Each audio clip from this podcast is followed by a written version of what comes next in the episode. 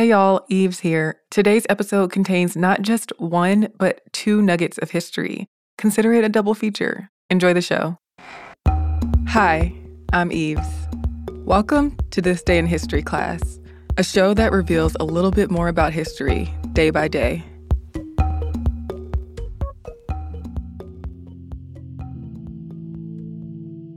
The day was June 17th, 1631. Mumtaz Mahal, a beloved wife of Mughal Emperor Shah Jahan, died just after she gave birth to a child. It was the 14th child she gave birth to, with seven of those children dying in infancy.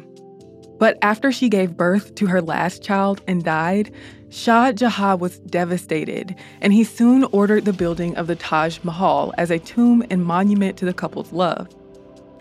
Mumtaz Mahal was born Arjuman Banu Begum in Agra, India in 1593. Her mother was a princess of the Persian nobility. Her father, Asaf Khan, was a member of the nobility of the Mughal dynasty. Prince Khurram, as Shah Jahan was then known, met Arjuman Banu Begum at a royal bazaar around the year 1607. At the time, Begum was 15 years old and the prince was 14 years old. Begum's father would soon be the prime minister, and her aunt was married to Prince Khurram's father. Begum was at the bazaar selling silks and glass beads. As the story goes, Prince Khurram paid 10,000 rupees for what Begum claimed was a diamond, but may have been a piece of glass. The prince was immediately enamored with Begum. Prince Khurram soon asked his father, Emperor Jahangir, for permission to marry Begum. Jahangir approved the marriage, but first, Prince Khurram had to marry a Persian princess named Kandahari Begum for political reasons. But by Muslim law, he was allowed to have four wives. He later married a third wife, but on an auspicious day in 1612, Arjuman Banu Begum became Prince Khurram's second wife when they got married.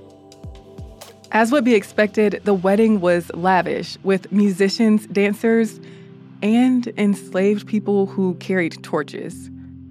Once they got married, Emperor Jahangir gave Begum the name Mumtaz Mahal. Mumtaz Mahal means jewel or chosen one of the palace.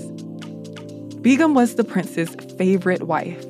Mahal became an advisor, advocated for disenfranchised people in India, and once the prince succeeded his father and became Shah Jahan, she went to war with her husband. When she was pregnant with her 14th child, she went with Shah Jahan on one of his military campaigns in the Deccan Plateau. On June 17, 1631, after giving birth to her last child, the empress died of postpartum hemorrhage and complications due to repeated childbirth. She had gone through 30 hours of delivery pain, and her lady in waiting and doctor had tried to keep her from dying. But Mumtaz didn't make it, and Shah Jahan was grief stricken. Mumtaz Mahal was buried at Burhanpur, where she died. Her body was later transferred to Agra. In his grief, the emperor turned away from his military campaigns and toward architecture. Historians debate whether Shah Jahan came up with the idea for the Taj Mahal or Mumtaz did on her deathbed. But in 1632, construction began on Mumtaz's mausoleum, the Taj Mahal, in Agra on the Yamuna River. The building was opulent with white marble, precious and semi precious stones, calligraphy, and a garden. Mumtaz's casket was put in the center of the palace crypt, beneath the central dome and the main inner chamber. Construction was insanely expensive, costing several million rupees. The mausoleum was completed around 1638 or 1639, the other buildings by 1643, and decoration continued for years afterward. Shah Jahan spent his last years as a prisoner in his palace at Agra. He died in January of 1666. He was buried with Mumtaz Mahal in the crypt below the Taj Mahal. There are theories that the Taj Mahal was not built as a symbol of love to Mumtaz Mahal, but was a representation of a divine throne on Judgment Day or of a house of paradise. Some people have said that the emperor would have built a similar building even if Mumtaz Mahal had not died. I'm Eve Jeffcoat, and hopefully you know a little more about history today than you did yesterday. You can learn more about history by following us on Twitter, Facebook, and Instagram at TDIHC Podcast. But if you are not yet tired of learning about history, you can listen to a new podcast that I host called Unpopular.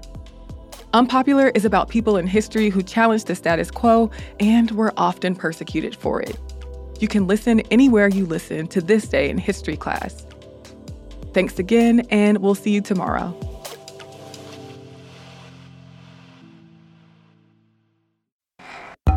Hey, y'all, I'm Eves, and welcome to This Day in History class, a podcast that flips through the book of history and tears out a single page every day.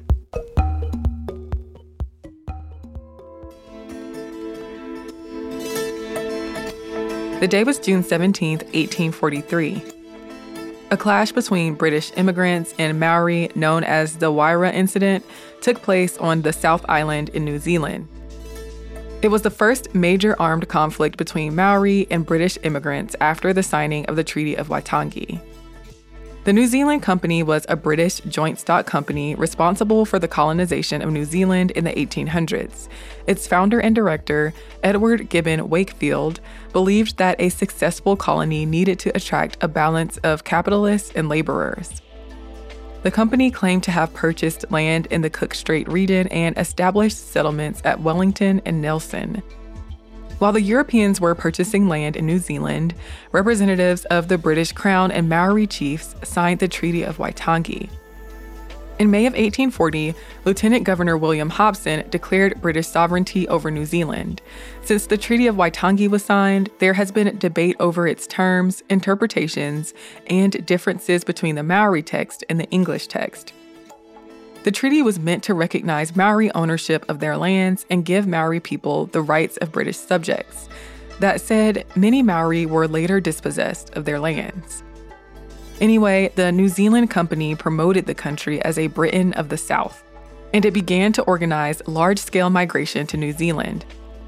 But the fertile land required for all the Europeans migrating to New Zealand did not actually exist. The company was failing because arable land was limited, land titles were uncertain, there were too many absentee landowners, and there was no real way to generate income through exports. By 1843, the immigrants were struggling with food supply and the company was basically bankrupt.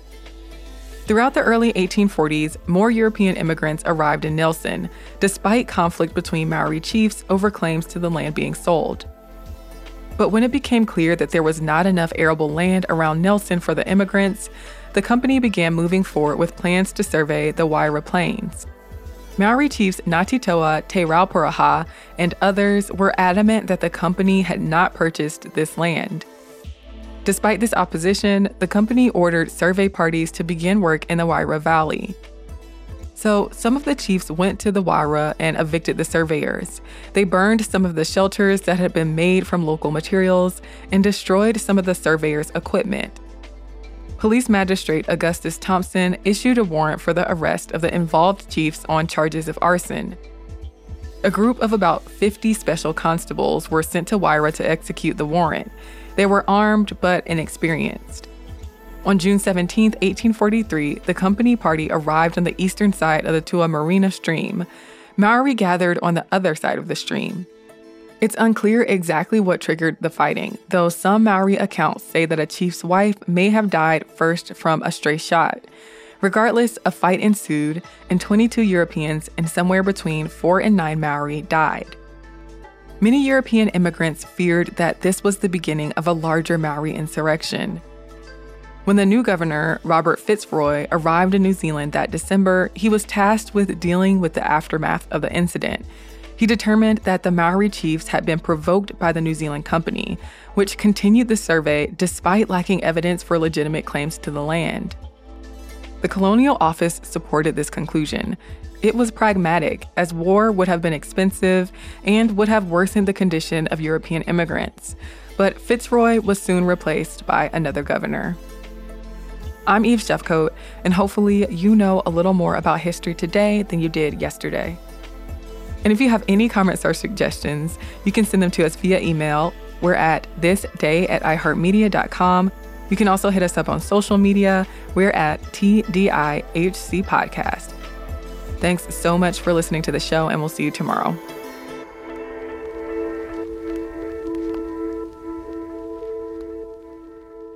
For more podcasts from iHeartRadio, visit the iHeartRadio app, Apple Podcasts, or wherever you listen to your favorite shows.